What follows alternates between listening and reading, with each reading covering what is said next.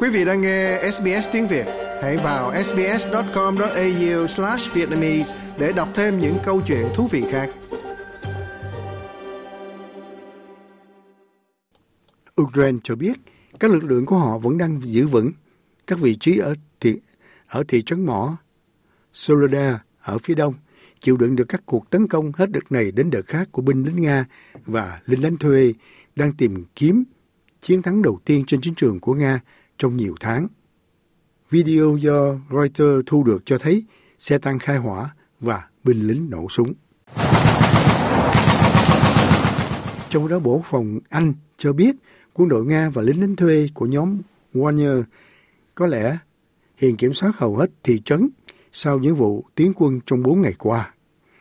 Trong đó, bà Yelena Smirnova nói với BBC rằng bà đang nhuộm tóc trong phòng tắm khi tên lửa tấn công.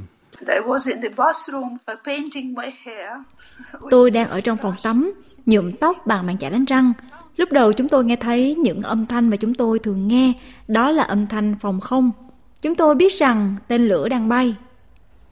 Nhưng đột nhiên một vụ nổ quá mạnh, khủng khiếp đến nỗi tôi nhảy dựng lên và tôi nghĩ rằng có thứ gì đó phát nổ gần nhà tôi. Tôi nhìn ra từ phòng tắm và thấy rất nhiều mảnh kính trên sàn. Tôi đợi vài phút vì tôi không biết phải làm gì để chạy, để ở lại, để làm gì nữa. Một hỏa tiễn do Nga bắn đã bị lực lượng phòng không Ukraine bắn hạ.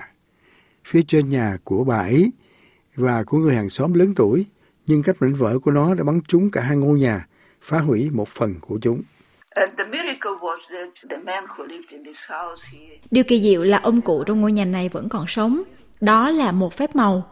Bạn có thể tưởng tượng đó là một ngày nắng, buổi sáng đầy nắng và hơi lười biếng. Ông ta quyết định nằm trên giường thêm vài phút nữa. Sau đó ngôi nhà bị phá thành phân nửa và những mảnh vỡ bay xa 100 mét.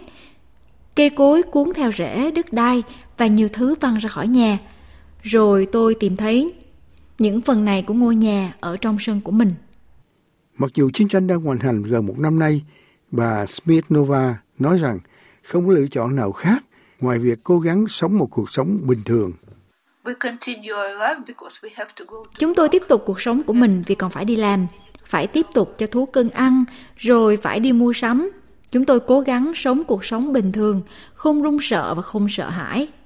Trong đó, Tổng thống Ukraine Volodymyr Zelensky đã yêu cầu các đồng minh hỗ trợ nhiều hơn. Thế giới tự do có mọi thứ cần thiết để ngăn chặn sự xâm lược của Nga và mang lại thất bại lịch sử cho nhà nước khủng bố. Điều này quan trọng không chỉ đối với chúng tôi, mà rất quan trọng đối với nền dân chủ toàn cầu, đối với tất cả những ai coi trọng tự do. Điều này thậm chí còn quan trọng hơn khi Nga đang tập trung lực lượng cho một bước leo thang mới. Trong khi cảm ơn vì sự hỗ trợ đã nhận được, Ngoại trưởng Ukraine Dmytro Kuleba bày tỏ thất vọng với tốc độ cung cấp xe bọc thép từ Đức.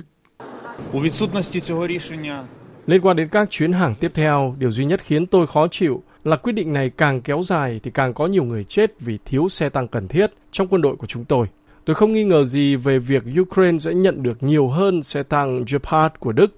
Hơn nữa, tôi nghĩ chính phủ Đức cũng hiểu sâu sắc rằng quyết định này sẽ được đưa ra và xe tăng sẽ được chuyển giao cho Ukraine. Trong đó, Bộ trưởng Ngoại giao Đức Annalena Baerbock đã đến viếng thăm các khu dân cư và tòa nhà bị hư hại do các cuộc tấn công quân sự của Nga ở thành phố Kharkiv, miền đông Ukraine. Bà trở thành viên chức cao cấp nhất của Tây phương chính thức viết thăm thành phố khi chiến tranh tàn phá kể từ khi cuộc xung đột bắt đầu.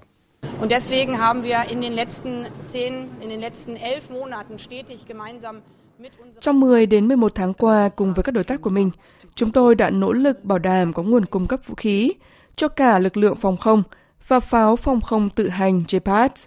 Bây giờ quyết định cuối cùng là xe chiến đấu bộ binh Marder. Nay, tôi có thể nói rằng, chúng tôi sẽ tiếp tục mối quan hệ hợp tác này trong việc giao hàng. Hôm nay tôi ở đây để tận mắt chứng kiến tầm quan trọng của sự hỗ trợ này và tiếp tục theo cách hữu ích nhất cho Ukraine. Điều này xảy ra khi khoảng 100 binh sĩ Ukraine chuẩn bị tới Oklahoma để bắt đầu được huấn luyện về hệ thống phòng thủ Patriot. Phát ngôn viên Quốc phòng Hoa Kỳ, Trung tướng Pat Ryder cho biết. I can confirm that training for Ukrainian forces on the Patriot Air Defense System Tôi có thể xác nhận rằng việc huấn luyện cho các lực lượng Ukraine về hệ thống phòng không Patriot sẽ bắt đầu ngay sau tuần tới tại Fort Sill, Oklahoma. Huấn luyện sẽ chuẩn bị cho khoảng 90 cho đến 100 binh sĩ Ukraine vận hành, duy trì hệ thống phòng thủ trong một khóa đào tạo sẽ kéo dài vài tháng. Một khi đưa vào sử dụng thì Patriot sẽ đóng góp vào khả năng phòng không của Ukraine và cung cấp một khả năng khác cho người dân Ukraine để tự vệ trước các cuộc tấn công trên không đang diễn ra của Nga. Được biết, Ukraine từ lâu đã tìm kiếm hệ thống phòng thủ hỏa tiễn dẫn đường đất đối không Patriot vì hệ thống này có thể nhắm mục tiêu vào máy bay, hỏa tiễn hành trình và đạn đạo tầm ngắm. Hoa Kỳ đã cam kết một khẩu đội Patriot vào tháng 12 như một phần của một gói hỗ trợ quân sự lớn mà cung cấp cho Ukraine trong những tuần gần đây.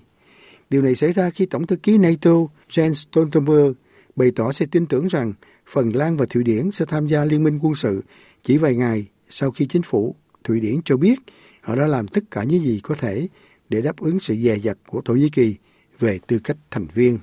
Uh, Tôi tin tưởng rằng tiến trình gia nhập sẽ được hoàn tất và tất cả các đồng minh NATO sẽ phê chuẩn các thể thức gia nhập tại các nghị viện. Điều đó cũng đúng với Thổ Nhĩ Kỳ. Đây là tiến trình gia nhập nhanh nhất cho đến nay trong lịch sử hiện đại của NATO, khi chúng ta phải nhớ rằng thông thường tiến trình gia nhập NATO phải mất nhiều năm. Phần Lan và Thụy Điển đã nộp đơn vào tháng 5 năm ngoái, rồi ngay trong tháng 7, tất cả 30 nước đồng minh bao gồm cả Thổ Nhĩ Kỳ đã quyết định mời Phần Lan và Thụy Điển trở thành thành viên đầy đủ của NATO và tất cả 30 quốc gia cũng đã ký kết các thủ tục gia nhập. Ông cũng loại bỏ bất kỳ nguy cơ nào mà Phần Lan và Thụy Điển có thể bị tấn công hoặc áp lực khi cố gắng tham gia liên minh quân sự và nói rằng Hoa Kỳ và các đồng minh khác đã đưa ra hai bảo đảm an ninh cho đến khi họ là thành viên đầy đủ. Like, share, comment. Hãy đồng hành cùng SBS tiếng Việt trên Facebook.